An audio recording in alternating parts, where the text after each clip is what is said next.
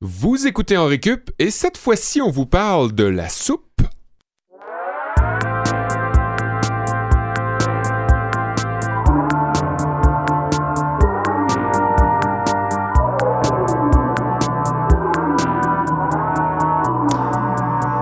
Il fait froid, l'hiver nous prend jusque dans les os. Ouais, que et vous avez- quoi, de mieux, quoi de mieux qu'une bonne soupe et en récup? Pour euh, se réchauffer et se dorloter un peu. Je suis Olivier Bradette et je vous dis bonne année 2020. C'est notre premier épisode euh, Bonne de année. 2020. Ah oui. Eh Bonne oui. année, Kev, euh, Kevin Merci. Breton. Bonne année, Sébastien Blondeau. Bonne, Bonne année, année, Mathieu Olivier Tessier en régie. Bonne année. Ben oui. les gars. Est-ce que vous avez bien festoyé? Ça s'est bien passé de votre côté 31 décembre au soir? Ben oui. Bon Ouais. temps des fêtes. Seb, euh, euh, méchante soirée, hein, j'ai entendu parler. pareil. C'est ça, ça a fait le tour des réseaux sociaux. Ouais, on n'en parlera pas à la Une radio. soirée qui a duré 7 jours. Hey, je te dis, il s'en remet à peine. Ouais, Euh, Vous ouais, voyez ouais. pas la, la On- bine de Seb en ce moment, mais. Ben, Aujourd'hui, je ne mange que de la minestrone, ça tombe bien. Ouais. oui, oui, oui. C'est juste ça que je peux manger. Ouais, la soupe. Ben, te- toi, t'as un beau temps des fêtes aussi, euh, Kevin. Super bon, très agréable. euh, J'ai fait du bénévolat, participé d'ailleurs à, à la soupe populaire. euh, On a fait un marathon. J'ai fait un marathon, oui. euh, j'ai passé du temps avec ma famille. J'ai donné de l'argent à Wikipédia. euh, Oui. aussi. J'ai On lu avait des alertes six récemment. livres. euh, Êtes-vous retourné dans vos familles? Êtes-vous. euh, Oui, oui, oui. J'étais allé dans la famille de Seb aussi d'ailleurs. là. J'étais allé leur cuisiner un bon repas. Vraiment un, un beau temps des fêtes. Parce que j'étais pas là. Ouais, non. C'est la grosse pas là pour préparer Cool. Toi, ben, Olivier, ouais? euh, oui, merci de demander. Ouais, on est allé au Saguenay un peu euh, chez mes parents. On a fait du ski au Valinois. Mm. Et puis on est revenu, puis j'avais une petite semaine de vacances. euh, ça fait que j'ai gamé pendant une semaine sur mon nouveau PC. J'étais c'est assez bien, là. Ah! C'est pas drôle parce que notre cours, Ouais. ben, je veux dire, on rentre vite dans le sujet, mais mon cours aujourd'hui de soupe, c'est un cours de jeux vidéo. Je vais vous parler des jeux vidéo de simulation, de Ben cuisine. voyons donc, tu de me fais soupe, ouais, vraiment ouais. chaud au cœur, euh, plus qu'une soupe même. Ça sera en deuxième portion d'émission euh, de mon côté. Ouais, excellent. Euh, toi, Seb, qu'est-ce que tu nous as préparé comme. euh, qu'est-ce que tu nous as concocté, tiens, Ouais. dans le culinaire? Ben, je suis allé euh, chercher dans mon baccalauréat. Puis euh, je me suis dit qu'un cours de français vous ferait pas de tort. Aller chercher euh, dans la littérature ce que la soupe euh, a pu apporter. Euh, c'est quoi la soupe? Hein? Qu'est-ce que ça veut dire? Qu'est-ce que Ouais. ce mot-là veut dire? D'où ça vient? Donc, euh, oui. Est-ce que tu vas faire la... Parce que moi, j'ai bien de la, différen- j'ai bien de la difficulté à différencier Soupe pis potage. puis velouté, puis Ah, crème. Ouais, Ouais, ben là. Mais ouais, ça fait C'est vrai, il n'y a là. pas juste soupe et Vel- potage. velouté, apparemment, c'est une sorte de soupe. Donc, c'est une recette. Déjà là, en partant, ça, ça l'exclut. C'est, c'est- C'est comme le, le, le carré et le rectangle. Euh, Mais- Tous les soupes sont veloutes. Ouais. Non, l'inverse. Le Mais- ve- Un velouté est une soupe, mais une soupe n'est pas nécessairement un ok. velouté. Le problème là-dedans, entre potage et soupe, c'est que tout dépendant la source, c'était l'inverse. Ah Euh, certaines sources disaient que le potage, c'était plus liquide avec des morceaux Ah. et que la soupe, c'était lié, c'était comme euh, plus épais. D'autres euh, disaient l'inverse. Moi, moi, dans mon langage à moi, la soupe a euh, des morceaux dedans, c'est Ouais. liquide, c'est plus à- fait à partir de bouillon, puis on le voit, le bouillon, Ouais. là, tandis que le potage est lié, euh, il, est, il est blendé, puis c'est comme... Je pense qu'on peut, mettons, différencier potage de crème d'une crème. Mettons, c'est comme souvent un seul légume principalement. Et il y a de la crème dedans. Oui. Ouais. Puis un Mhm. potage, ça va être comme un mélange, puis il y a de la crème aussi. Exact. Je pense. Puis moi, moi, dans Je suis pas mon Ricardo, livre à là. moi, euh, c'était ça, ouais. Surtout aux légumes, le potage, Mhm. potager, potage. En tout cas, je vous, vous en apprendrez plus encore euh, dans mon cours qui se donne en première période. Oui, oui, c'est toi qui commence ça. Et on va terminer la journée parce que là, on est sur un nouveau format, on vous le rappelle. C'est exact. Euh, on a passé de 4 à 3 cours pour l'hiver. On essaye ça. On verra qu'est-ce qu'on fera pour le printemps. Euh, pas de stress. euh, ça veut pas dire qu'on s'en va.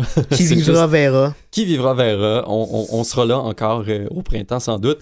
Euh, on rétrécit de, format pour euh, simplement accommoder un petit peu nos horaires qui sont assez chargés à l'extérieur dans Récup, mais on tient quand même évidemment à être là. Euh, trois cours, ce sera plus simple pour nous et ça nous permet d'entrer dans la cool case horaire de midi à 1h à CISM. Exact. Et on continue aussi, euh, ben, évidemment, À jouer à Canalem et à ICAL 8 aussi, qui nous a Oui. accueillis à la fin 2019. C'est quand même. euh, Mais pas en rendu- personne, là, mais dans la grille horaire. Non, mais hey, ça serait vraiment cool quand même hein, d'aller hein. enregistrer à ICAL 8 euh, à un moment donné. L'invitation est lancée. CFRT, oui. 107.3 FM. Et qu'on salue. euh, euh, salut à tout le monde là-bas qui nous écoute. Euh, on espère aussi que la soupe euh, vous évoquera un peu de chaleur. Donc, Moi- quoi, le dernier cours, ce sera. Ouais, le dernier cours aujourd'hui, moi, je vais parler d'histoire. Des soupes ou de quelques soupes qu'on connaît qui sont Ah. très répandues dans notre culture, euh, dans notre menu culinaire. Les veloutés. Pas les. Je, je, je parle même pas de velouté, tu vois, mais euh, j'aurais sans doute pu en nommer plusieurs autres, mais je me concentre sur trois soupes euh, en particulier. Ça me fait vraiment rire parce que je parlais à ma blonde des, des sujets, puis on par- je parlais de la soupe, puis elle m'a dit Hey, j'ai justement parlé d'une soupe qui a marqué l'histoire du Québec, c'est-à-dire la soupe euh, populaire pendant la crise de 1929, alors que le Québec était plongé dans une grande pauvreté. Mm, mm. Puis, elle leur expliquait ça aux enfants, c'était quoi qui se passait, là, que bon, il avait mis en place certaines mesures, genre une soupe populaire qui était disponible aux, aux citoyens. Euh, puis là, elle leur a demandé après, genre dans un test, comme d'expliquer quelles étaient les mesures que le gouvernement a prises pendant la crise de 1929 pour appuyer les citoyens. Puis ils ont écrit, genre, grosso modo, que le gouvernement venait porter des soupes aux gens. Puis là, tu sais, Ah, j'imaginais les premiers ministres arriver, venir cogner, voilà votre soupe. Ça C'est serait le un bon exercice de PR, cela dit. Ouais, c'est Ouais. vrai. L'élément que t'as pas dit, c'est que euh, ta blonde est, est professeure, est professeure, ouais. C'est juste, c'est juste, c'est juste. Euh, on salue Céline. Elle fait euh, pas juste enseigner à des choses à des enfants elle qu'elle va dans la sur rue. la rue. Hey, Hey! vous savez-vous ce qu'on Dans a le temps, c'est même ça se faisait. ça! Je l'aime. Moi, j'ai beaucoup de souvenirs de soupe de ma grand-mère qui arrivait toujours avec son chaudron bien plein quand il venait souper chez nous Ouais. le dimanche soir. Et j'ai euh, j'ai un souvenir impérissable de, s- de- du goût de cette soupe-là. Puis après son décès, j'ai récupéré la marmite. Euh, on me l'a Ah, donné. Je suis vraiment yes. content. Fait que je lui rends un petit peu hommage à chaque fois que je prépare des soupes. Puis c'est toujours le fun de préparer une soupe aussi. Es-tu capable de la recréer assez Non, fidèlement? non, Son secret d'herbe à soupe, là, c'est... Mais c'est comme si c'était imprégné dans mes papiers. Mais c'est mieux comme ça, tu vois. Ouais, je pense que oui. Je, je, je recrée à ma façon, mais pas comme elle le faisait. Ouais. Elle mettait bien gros du sel. Ben gros du sel, puis ben gros de l'amour aussi, ouais. Ah, hey.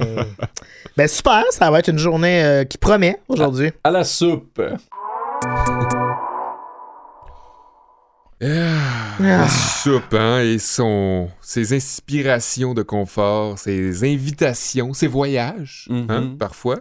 On reçoit avec la soupe, on se guérit par la soupe, on appelle les convives avec la soupe, c'est vrai, et qu'on la consomme chaude ou froide, avec ou sans poivre, elle nous ramène toujours au point de départ, à l'ouverture du repas, au début d'une conversation sur la météo, petit pain beurre à l'appui, à la table ou au salon, entre deux cuillères, les yeux fermés, pour vivre le chemin que la soupe fait du creux des joues au bedon plein, pour s'enrober de ses arômes et de son goût de famille, de bonté, son goût de recueil. Le mot soupe, ça vient d'où? Qu'est-ce que ça veut dire? Ça vient du latin soupa, ou supa, qui veut dire tranche de pain trempée dans la soupe. Ah oui. Mais là, ça, veut dire tranche de pain.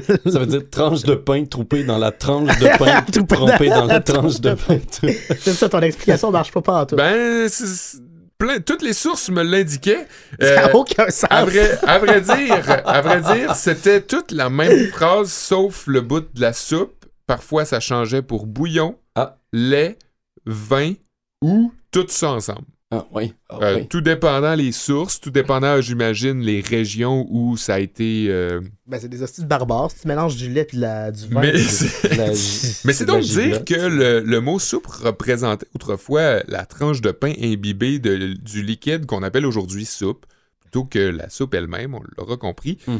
Mais pourtant, ben, si on creuse plus loin, on voit que le latin soupa l'avait déjà emprunté au vieux francique sopa, qui veut dire bouillon. Donc, peut-être que, tu sais, soupa voulait dire quelque chose qui est trempé dans la sopa. Et bouillon, ben, sopa vient de sop, qui veut dire sauce aussi. Donc, tout ça est lié. Euh, D'autres ajouteraient, que ça peut tout autant provenir du néerlandais zuipen, Ah ouais. qui veut dire boire, ou encore saufen en allemand. Qui veut dire, Mathieu? Ah, Ah, ouais. Saufen. Saufen. Connais-tu? Saufen, qui veut dire s'abreuver. Ah. Ou de l'anglais to sip. Oui. Mais ça, c'est des belles suppositions, mais ça reste néanmoins euh, sans réponse tranchée. Euh, donc, euh, ça, ça peut venir de toutes parts. Le mot potage, quant à lui, vient d'où selon vous? Ben, de potager, mais Ouais. qui vient de. bah, je Ben, sais on aurait tendance à penser ça, mais c'est plutôt potager qui vient du mot potage. Ah. Ouais, eh oui. Oui, et qui, Fuck! qui lui vient du mot pot. Parce que le potager, ben, on appelait ça jardin. Il n'y avait pas de raison pourquoi on appellerait ça un Un potager. potager plus qu'un potager. Ah, mais, mais c'est- on a fini par l'appeler potager parce que c'était là qu'on allait chercher les trucs pour le potage. Et euh, Ah, le potage, ben, on appelait ça potage à cause du pot. Comme le fruitier qui produit le fruit. Le Parce qu'on cuisait le potage dans le pot. Ok. Ouais, exact, c'est ça. Euh, on cuisait les légumes dans le pot. Et le mot français pot vient, lui, du vieux français qui pote, qui est apparenté au mot pot dans toutes les Christies de langue occidentale, ou presque. Pot euh, en anglais, pot en néerlandais, en suédois. Euh, ça veut dire toute peau, en Mm. fait. Là, Euh, Peau, genre de la peau humaine? genre un pot. Genre un, un pot, là. un- Beaucoup Quand- moins cannibale qu'anticipé. quand tu dis, mets ça dans le pot, là. euh, Ok, potluck. Un potluck, exact. Dans la littérature, on utilise la soupe dans bon nombre de contextes. On s'en rend compte. Mhm. Euh, quand on arrive au, mauvais mo- au mauvais moment, par exemple, comme un cheveu, Oui. ou quand on est marabout, au lait, Ouais. Ah. ou encore pour symboliser ou qualifier le réconfort pour l'âme. On, dit que c'est un bouillon pour l'âme, ce Ouais. roman. Et puisqu'au cours de l'histoire, la soupe a été présente chez toute, la, chez toute classe sociale, peu importe le niveau académique, la position politique, peu importe le métier, elle se trouvait souvent dans les scènes littéraires ou théâtrales marquantes, de Molière à Kafka. C'est vrai? La soupe dans l'œuvre littéraire peut se faire Madeleine de Proust à l'occasion, Cheval de Troie autrefois. Elle peut se servir lors d'une soirée mondaine de Zola ou manger dans un foyer chez Balzac, puisqu'elle nourrit, Toutes des noms que je connais pas par ça. puisqu'elle nourrit l'auteur, elle nourrit l'imaginaire et l'estomac. Je sens que plus l'épisode avance, plus je vais avoir faim. Ça va gargouiller, hein? Mhm. Ça va Ouais. gargouiller. Hey, euh, je t'ai. euh, Merci Seb. Merci, Seb. Oui. Je t'ai mené en bateau, Olivier, quand j'ai dit que mon, mon cours, ce serait un cours de jeux vidéo sur la soupe avec des, Ah, des simulateurs de cuisine de moi je m'en soupe. vais. ça n'était ça n'était qu'une blague. Je vais plutôt vous offrir aujourd'hui. Je sais pas si je devrais être qualifié de psychologie de biologie. Probablement psychologie. En fait, je vais parler d'un phénomène. On a tous quelqu'un dans notre famille ou dans notre entourage qui savoure bruyamment euh, sa soupe. Je sais pas si c'est comme. Ben, en fait, j'ai même préparé un extrait là, pour vous faire entendre que j'ai Mm. retrouvé sur YouTube. Hein, Est-ce que ça vous dérange comme bruit, vous autres? C'est sûr que dans vos écouteurs de même. euh, Moi, ça me fait rire quand même. Et en fait, la vidéo que j'ai trouvée, il y a 10 heures de temps. C'est 10 heures en loop de gens qui. euh, comme ça. Fait que c'est pas. Je dormirais pas là-dessus, mettons. Mhm. Là. Toi, Seb, ça, ça te Ben, ou? Euh, pas vraiment, mais euh, là, euh, je, vais, je, vais, je vais parler pour moi, mais euh, à, à cause que je travaille euh, dans, dans le café, dans le café, ça se fait beaucoup à cause que c'est une méthode pour, Oui, euh, pour goûter, pour je goûter, ouais. ça, ça projette le- le- les saveurs dans le palais, puis ça aide à, à mieux définir les, les saveurs. Puis mhm. pour vrai, je trouve Mais- quand même une soupe. Comme, je trouve que c'est meilleur d'un. Comme, il y a comme un contact de chaleur plus immédiat quand tu mets ton bol sur tes lèvres puis que tu. Que Je- si tu prends ta cuillère Ouais. tu la mets. J'avoue que c'est Ah. ça- c'est gossant, mais c'est mieux pour les saveurs. Ouais, c'est plus goûteux, on c'est dirait. plus goûteux, On ouais. dirait. Mais pour un verre d'eau, on s'en fout. On prend un verre d'eau, on s'en fout. ouais, ouais. on voit que ça le titille. allez. Ben, je salue euh, une personne que je connais qui fait ça. Alors, salut Esther. tu Esther?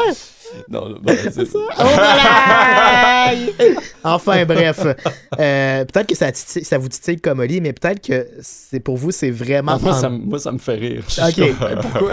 Mais il y a des gens qui en souffrent vraiment de. Ah, de- de- ouais. Moi, de euh, ben, ben, moi, Élise, ma blonde, euh, elle en souffre, puis elle a cherché, elle s'est autodiagnostiquée, elle a cherché sur Internet pour voir, parce que c'est vrai, il y a des gens qui sont plus sensibles à Oui, ça. c'est un Ah, trouble neuropsy- euh, neuropsychique. Ben, elle, c'est sûr qu'elle a ça, là. Wow. Ça s'appelle la misophonie, donc miso. euh, Pour euh, sur genre- miso. pour- la haine.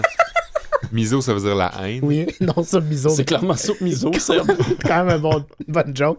Et euh, funny pour genre euh, le- le- le- Les sons.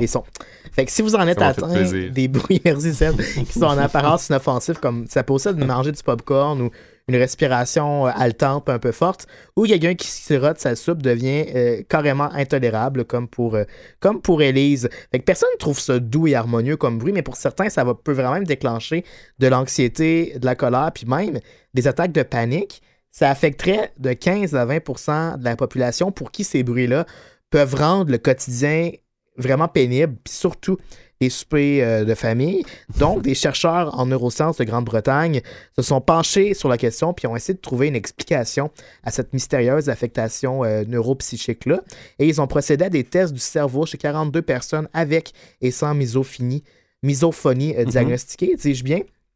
Puis grâce à des scans du cerveau, ils ont déterminé que chez les personnes atteintes de misophonie, de une zone de la matière grise qui est responsable des émotions, le cortex insulaire antérieur, va se surcharger au contact de ces bruits euh, précis-là. Et le cerveau des personnes atteintes de ce trouble serait, en quelque sorte, branché différemment. Puis les connexions entre euh, cette zone du cerveau-là, donc le cortex insulaire antérieur, et l'hippocampe seraient différentes que chez la population Ah, en général. ouais. et c'est une zone qui est grossièrement responsable de se rappeler les expériences antérieures, les Mhm. souvenirs. Ce qui, en- ce qui fait en sorte que les réactions démesurées de colère, d'anxiété suscitées par ces bruits-là seraient directement reliées à des événements antérieurs, alors que le cerveau se remémore automatiquement des mauvais souvenirs en lien avec ce bruit-là. Euh, ou encore, Sans nécessairement qu'on en soit conscient, j'imagine. sans qu'on en soit conscient, ou Aussi. alors ce soit simplement des sentiments négatifs refoulés qui remonteraient à la surface. Fait que c'est On du a- monde spécial. Mais on a déjà parlé de ça. Il me semble de, de- de me rappeler qu'un de nos épisodes, on parlait d'hippocampe puis de, de, de Ah oui? souvenirs. euh, Hey, on est C'est-tu déjà rendu là? Peut-être dans l'odorat, ben oui. Ok, mais pas de misophonie. Non, Ok, j'ai le tabarnouche. Je fais-tu déjà une chronique qu'on a fait? vraiment, vraiment niché. On commence à faire le tour, je pense. Ouais. Là. On revient à misophonie, les gars, c'est pas fort. Fait qu'on a un peu trouvé la cause, mais on ne sait pas. On a un peu trouvé les ré- ben, comment ça se dessine dans le cerveau quand ça se produit, mais on connaît pas la cause exacte. Puis on sait pas pourquoi, c'est juste certains sons qui semblent provoquer Mhm. euh, des réactions, mais au moins ces études-là ont, euh, le, ont moins le mérite de donner de la crédibilité puis de la légitimité aux personnes atteintes de ce trouble-là euh, qui passaient jusqu'ici surtout pour des petites natures ou des chochottes, on va se le dire. Non, leur mal est vrai, il est vérifié scientifiquement par des tests. Après, ben, il y a plusieurs euh, solutions qui ont été tentées pour venir en aide à ces personnes, comme la méditation pleine conscience, la cohérence cardiaque, la médication dans certains cas, ou même carrément des bouchons de cire dans les oreilles. Mais c'est pas une solution à long terme parce qu'on empêche son cerveau de s'adapter. Ce que les médecins recommandent plutôt, c'est d'essayer de déprogrammer le ressenti sonore négatif en écoutant en simultané un son agréable. Ah. Puis ça, ça va Ah. faire une forme d'entraînement auditif qui devrait à la longue éteindre le signal euh, lié à Faire son déclencheur. Ouais. Une chute d'eau plus, euh, plus Voilà. ça, mettons. Ouais, ouais. Il y, a, il y a encore peu d'études qui ont été faites là-dessus parce que ça fait pas si longtemps qu'on s'y intéresse. Euh, mais bon, ça serait une manière qui s'inscrirait dans une méthode plus large de thérapie comportementale euh, pour pouvoir arriver en fait à déprogrammer son cerveau puis à contrôler ses réactions à l'écoute euh, de, de ces bruits-là. Parce que dans le fond, tous les experts s'entendent pour dire que c'est à la personne atteinte du trouble de s'adapter reconnaître qu'elle a un trouble qui provient de son intérieur et non pas des mauvaises manières de ses convives qui invoquent Belzébuth à chaque gorgée de soupe. C'est la première étape. Ensuite, il faut entreprendre une thérapie comportementale pour arriver à contrôler ses excès, ses excès de rage et d'anxiété. Mais si on a quelqu'un dans son entourage qui est troublé par ces bruits, on peut quand même faire attention pour pas non plus faire exprès de multiplier C'est ces vrai, sons. ça. Mm, mm. Et si vous n'avez pas encore l'eau à la bouche après nos discussions, peut-être que vous aurez euh, soudainement euh, envie de vous, concocter une délicieuse soupe pour euh, vous réchauffer un peu en suivant ce cours d'histoire culinaire. Avec l'aide de Mathieu, je vous présenterai certaines soupes qui nous ont marqués euh, dans notre culture, dans notre menu habituel. Quelques histoires de soupe. Et je tiens à m'excuser auprès d'Élise euh, si tu nous écoutes. euh, euh, Les a fait une crise de panique. oui, c'est pas fini. Et du moins, ben, vous en saurez un, un peu plus, non pas sur la préparation comme telle de- de- des quelques soupes dont je vais vous parler, mais sur leur origine et leur histoire. Commençons, si vous le voulez bien, euh, par une des soupes les plus populaires de notre histoire. Soupe au pois. Je pourrais pas passer à côté de la fameuse soupe au pois, tant appréciée des Canadiens français à l'époque et qui encore aujourd'hui connaît un certain succès, Dans les mais cabanes à sucre. surtout ouais, dans les cabanes à sucre et en canage aussi. Est-ce que vous en mangez? Est-ce que Mais moi, je- c'est quand même assez long à faire de la soupe au pois. C'est Ouais. comme un long processus. Là. OK, Genre, faut que tu prépares la veille tes pois, tes fasses trempées, une affaire Ah. de même, mais j'aime bien ça. OK. Mais j'ai pas la patience pour. Ouais, je comprends. Mais j'ai souvent googlé recettes de soupe aux pois avant de passer à autre chose. donc, le canage est peut-être une option intéressante. C'est drôle parce que t'aimes pas les pois. c'est vrai, hein? Puis moi, c'est l'inverse. J'adore les pois, puis j'ai jamais voulu euh, euh, manger de la soupe aux pois. Je trouvais que c'était inintéressant. On est le yin et le yang. C'est vrai. de la soupe. Oui, ben la soupe aux pois, c'est probablement une des premières soupes qui s'est répandue dans la nouvelle colonie française après l'arrivée de Samuel de Champlain et de ses amis, les colons. Je sais pas pourquoi. Je sais pas. Il y a eu Samuel de Champlain et ses amis, Ouais. puis après ça, il y a eu la soupe aux pois. C'est que C'est même que c'est enseigné dans les livres d'histoire, je pense aussi. euh, c'est c'est leur arrivée qui aurait contribué à amener la soupe euh, aux pois sur le territoire parce que les cales des embarcations des expéditions européennes étaient remplies de denrées non périssables comme des pois secs, Ah, du porc séché, des herbes aromatiques. C'est un chef, Monsieur Marc Morin, qui est chef cuisinier euh, au Québec ici, euh, qui relatait ces faits-là dans un article de la presse publié le 6 octobre 2013. Euh, le poisson et les charcuteries ont aussi contribué, ben, ont constitué des bases de notre alimentation canadienne-française à l'époque jusqu'à aujourd'hui. Il fallait vraiment miser sur des aliments qui, qui se conservent bien et souvent on les salait abondamment euh, pour, Ouais. euh, pour assurer euh, qu'ils soient bons dans le temps et qu'ils Comme, perdurent. comme ta grand-mère. Comme ma grand-mère le faisait. Mais les herbes à soupe, c'est ça. hein, C'est un mélange d'herbes, de sel que tu mets dans un gros pot qui voit pas la lumière du jour. Et puis tu ressors ça euh, en cuillère, puis tu rajoutes ça. Mais pour vrai, ça fait toute la différence. Euh, Ouais. Une soupe qui n'a pas ses herbes à soupe salées, il manque quelque chose. Puis quand tu les ajoutes, ça complète le tout. Voilà, euh, parole, euh, conseil de- d'expert euh, ici. Au fil du temps, la soupe au pois a conservé sa place sur les tables familiales. Quand on a une douzaine de bouches à nourrir, euh, pitcher un peu de viande, de pois sec, puis des herbes dans un gros bouillon, c'est bien pratique. Ça serait en quelque sorte la plus vieille soupe des, Québécois. Évidemment, le- les peuples autochtones ont aussi influencé l'alimentation des colons après leur arrivée, avec la soupe, mais aussi avec le gibier sauvage et le poisson, comme on en parlait. La soupe au pois était tellement populaire qu'elle servit aux Anglais pour écœurer les Canadiens français après la conquête. Je sais pas si vous saviez ça. Euh, souvent, Ouais, c'était leur surnom d'ailleurs. Exactement. Ouais, euh, ben souvent les Anglais étaient plus fortunés, euh, donc ils regardaient le, ils regardaient de haut la soupe au pois qui était populaire auprès du bas peuple francophone et en sont venus qu'à surnommer les Canadiens français de pea soup, comme tu, euh, comme tu le soulignes Mathieu. Avec le temps puis l'usage, la formulation s'est québécisée, puis pea soup serait devenu pissou. On attribue aussi l'origine de pissou au sens de peureux, lâche, à la définition qu'on en donnait dans la langue douale, qui était répandue au nord de la France et le sud de la Belgique à partir du 9e siècle. Là-bas, on utilisait pissou pour parler de quelqu'un qui urine souvent. Soupe minestrone. La beauté des soupes de chez nous, c'est qu'elles viennent d'un peu partout. Est-ce que vous aimez ça, la soupe minestrone? Est-ce que vous en Ouais. mangez des fois? Ouais. La dernière que j'ai mangée m'a vraiment laissé un goût amer. Ben voyons donc. Ben, tu vois, je suis- je suis d'accord avec toi, Kev. Euh, On dirait que des fois, la soupe minestrone me plaît bien, puis d'autres fois, non. J'ai l'impression que que, ça dépend de qui la prépare ou des ingrédients. Je trouve que Ouais. des fois, ça, ça sent la bouffe de chien. OK. Ben voyons donc. Mais voilà, c'est dit. Mm, mm. Ben, euh, en faisant mes recherches, je me suis aperçu que ça faisait vraiment longtemps que j'en avais mangé, puis j'ai donc le goût d'en préparer une euh, prochainement. Je vous en redonnerai des nouvelles euh, si, si ça se concrétise. Rappelle-nous donc la recette. Ouais. Euh, ben, la bouffe de chien, Il y a plusieurs choses. c'est ça, euh, toujours un peu de bouffe à chien. Non, la minestrone comprend des bons gros morceaux de légumes comme des carottes, du céleri, des tomates, des oignons, des haricots et de la viande aussi. C'est une des particularités. Ok, non, je me trompe, c'est de la soupe miso qui sent la bouffe de chien. Ah, ok. Mm, mm.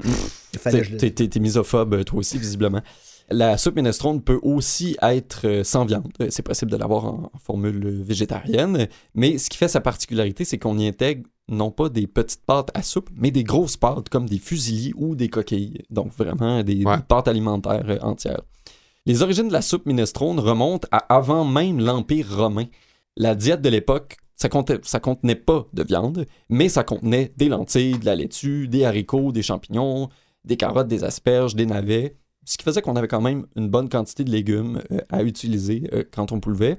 Et à cette époque, et là on parle de un petit peu avant, deux siècles avant Jésus-Christ, euh, on mangeait beaucoup ce qui s'appelait le poult, qui est un porridge composé de farine d'épeautre cuit dans de l'eau salée, auquel on ajoutait un peu n'importe quel légume là, qui se Ah. euh, trouvait euh, sous notre main. Et après la conquête de l'Italie par Rome, il y a de plus en plus d'aliments qui se sont mis à circuler sur le territoire et la viande a aussi fait son apparition dans les mets et la soupe en faisait partie. Le poult dont on parlait, ou poulté, euh, a progressivement été écarté de la consommation courante et c'est plutôt devenu euh, un mets associé à la population plus pauvre, un peu comme la soupe au pois et les Anglais euh, Ouais. après la conquête. L'arrivée des patates et des tomates en provenance de l'Amérique au courant du 16e siècle a encore une fois changé la composition de la soupe minestrone. Il n'y a pas nécessairement de recette précise pour en faire, même de nos jours. là. Souvent, c'est un peu un ramassis de, de restants de légumes. En Italie, la minestrone fait partie du folklore, un peu comme la soupe au pois ici, ou encore la soupe aux gourganes. Soupe aux gourganes. Ah. Je sais pas c'est quoi. c'est quoi ça? C'est Ben ça, tu connais donc. pas ça? T'en as jamais mangé? Organe? Qu'est-ce que c'est ça? C'est? Encore une astuce de référence à Harry Potter, si oui, je m'en vais. Bon. Je vous jure, je suis tanné. C'est pas c'est quoi les gourganes? Non. Ben non, mais Ok. Ben ouais, Toi, toi, Mathieu, tu connais ça? Oui, j'ai une amie qui est spécialiste dans la gourgane. OK. Non, parce que... euh, Ben là, OK. on va, on va l'inviter. Ben oui, il faut, faut clairement qu'on fasse un épisode là-dessus. Euh, je me suis aperçu avec le temps que la soupe aux gourganes était assez estreinte en ma région natale, le Saguenay-Lac-Saint-Jean, et à Charlevoix. Fait que c'est peut-être pas si bizarre que ça que Kev, tu connaisses C'est pas quoi? la gourgane. D'abord, la soupe à la gourgane, c'est très consistant. C'est fait avec de l'orge, des carottes, du céleri, des oignons et du lard salé. C'est comme une grosse fête. Ouais. ouais, ok. C'est ça. On peut aussi mettre euh, du chou, de la tomate, euh, des bonnes herbes à soupe. Euh, Ah, l'air c'est bon. vraiment un délice. Pour vrai, c'est super Ça bon. Euh, et bien sûr, on y met des gourganes, qui est une grosse fève, oui, qui a été introduite par les colons français à leur arrivée sur le territoire. On l'appelle la gourgane en France, on l'appelle la fève des marais. Euh, mais comme le terme, euh, en fait, le, le terme gourgane viendrait du dialecte normand dans le nord de la France et ça désignait cette fève séchée qui accompagnait souvent les marins dans leur voyage. J'aime pas bien ça, moi. C'est- C'est robuste, euh, de C'est la gourgane. oui, c'est robuste. Il faut l'écosser, il faut enlever le- l'écaille pour la cuire ensuite pour qu'elle soit plus tendre parce que sinon c'est vrai que c'est- assez dur. hein. Bien apprêté, c'est bon, mais Oui, oui, faut savoir s'y prendre. absolument. Fut pourtant une époque où la gourgane était cultivée en bonne quantité dans les régions de Montréal et de Québec. Par contre, vers 1850, le pois, le haricot sont arrivés et ont supplanté la gourgane. Les gens les trouvaient meilleurs au goût et probablement plus faciles aussi à cultiver puis à apprêter. Ben oui. Et le, le climat estival, parfois plus chaud dans le sud de la province, favorisait aussi leur, euh, leur culture plutôt que celle de la gourgane. Et donc, peu à peu, la gourgane a disparu des régions du sud du Québec et est demeurée quand même bien présente dans Charlevoix et au Saguenay-Lac-Saint-Jean, qui se trouve dans le sweet spot géographique pour la cultiver. Et dans les années 1830, les premiers habitants de Charlevoix qui ont migré vers le Saguenay, vous avez peut-être déjà entendu parler de la Société des 21, et euh, de ceux qui les ont suivis. Euh, on pourrait en parler éventuellement dans un autre épisode. Ils ont amené avec eux la bonne gourgane et aujourd'hui, c'est autour du lac Saint-Jean qu'on retrouve les plus grandes quantités de champs de gourgane. Ben, C'est vraiment voyons. là l'épicentre euh, au Québec. Euh, Ok, je passais au monde. Ben, peut-être même au monde. Euh, je- en tout cas, en France, ça se cultive sans doute encore, mais Il y a une enquête à faire. oui, si, si vous êtes en France que vous écoutez, dites-nous-le. Donc, c'est effectivement difficile de trouver des gourganes ici à Montréal. J'en ai souvent cherché sans succès à l'épicerie, au point où je me fais des réserves de gourganes quand je passe visiter mes parents au Saguenay ou au lac. Question de pouvoir faire de la bonne soupe aux gourganes chez nous. Je vous dis, là, euh, si euh, ça vous adonne à un moment donné de goûter à ma soupe aux gourganes, euh, elle n'est pas piquée des verres. Bon appétit! Ben, euh, mine de rien, ça passe vite, hein? Ouais, ouais. Ah, je pense qu'il il va falloir se faire à l'idée que ce petit format-là nous fait passer du bon temps, mais Ben ouais. laisse sur notre fin. Non, c'est pas Hey, je on pense, a euh, faim, là. Hey, Étienne, la programmation, je pense qu'on on regrette un peu. Ouais, on peut-tu faire une heure et demie? Non. Ouais. On se revoit la semaine prochaine avec. euh, On n'a pas de sujet. Non, on n'a pas encore de sujet. On vous Mais invite vous à nous savez, écrire. que JP nous a déjà, JP Fortin, nos auditeurs, nous a Ouais. déjà proposé religion et sexualité ou complot. Je sais pas si Ben ça. ouais, c'est un gros. euh, il aime ça, les complots, euh, Il est un complotiste, mais complot, ça m'inspire quand même. Ça serait intéressant. On pourrait se pencher. C'est un con, euh, conspirationniste. Il est, il est- il est Conspirationniste. fan des conspirations. Ouais. Il y aurait ça aussi, les théories du complot. Il y a tellement de choses à dire là-dessus. Là. Mhm. Euh, ça, puis le- intéressant. le- le- la gang des 21, c'est quoi La Société des 21. Ça, personne Société des 21, c'est euh, 21, euh, 21 noms de familles qui sont arrivés au Saguenay Ah, et qui étaient, je pense, comme sponsorisés C'était pour aller maf- s'établir. Mafia, dans le fond. Non, non, non, c'était vraiment des premiers colons à partir de Charlevoix euh, qui sont allés euh, coloniser la région du Saguenay-Lac-Saint-Jean. Eh ben. Mm, mm. ah, moi, je les imagine comme la gang dans les Simpsons. Tu sais, Mr. Burns, puis tout ça, leur genre de, de, de secte. De- que de je- société Ouais, c'est les vrai. imaginerais de même. C'est les chefs sûr que c'était de même. euh, Ouais, ben c'était des gens quand même d'influence avec leur famille qui sont arrivés. Là, je connais pas tout le. Il le devait truc, avoir les bradettes là-dedans. ça. Hey, Il on y fait même pas les bradettes. On fait-tu les Simpsons? C'est quand même cool. Ah, ça Ben, serait drôle, ouais, hein. c'est sûr que ça s'en vient, ça. OK, on pourrait peut-être faire un petit sondage, une petite consultation. N'hésitez pas, hein, jamais, c'est toujours ouvert. Euh, si vous avez des suggestions de sujets, écrivez-nous. On est à enrecup à commercialgmail.com. C'est vrai. On est aussi, Seb, sur Facebook. euh, On est sur. Facebook, oui. Ben oui. exactement. Sur Instagram. Sur Ouais, Instagram également. aussi, at enrecup. Euh, Donc, euh, On est sur Balado Québec. Mhm. Balado Québec et tous les, euh, toutes les plateformes les plus cool de balado, là, Apple Podcast, euh, Google Podcast, Spotify, Stitcher et compagnie. Tout ce qui est cool, name it, là. Ouais, Ouais. exactement. Euh, on est là-dessus. Donc, n'hésitez pas à nous suivre, à partager ça à vos amis et à nous donner des étoiles euh, si vous appréciez le contenu. Ça nous aide beaucoup. On sera de retour. Oui, On sera de retour euh, la semaine prochaine. Merci de nous suivre euh, depuis déjà plus qu'un an. Et bientôt, au prochain épisode, à la cinquantième dans Récup. OK, OK, OK. J'en profite pour passer le bonjour à euh, nos amis à CFRT 107.3 FM à Iqaluit, à CISM euh, à Étienne, puis à Canalem, euh, Jean-Seb, Mathieu qui est là en régie mais qui nous réécoute après euh, à Canalem. Euh, on est bien content d'être de, de recommencer une nouvelle année avec eux. Hein? En force. On est très bien entourés. On est très, très chanceux de tous vous avoir. Et Non. euh, juste, c'est comme 50 dans les noces de mariage, 50 ans, c'est l'or. Hey, C'est peut-être qu'on peut Oh. s'inspirer de Ah, l'or. Ça serait drôle. On pourrait faire l'or la semaine prochaine. Je suis d'accord avec ça. C'est un rendez-vous. Je vous l'impose. OK. C'est Arrangez-vous. bon. Bonne idée, Kev. à la semaine prochaine. À bientôt.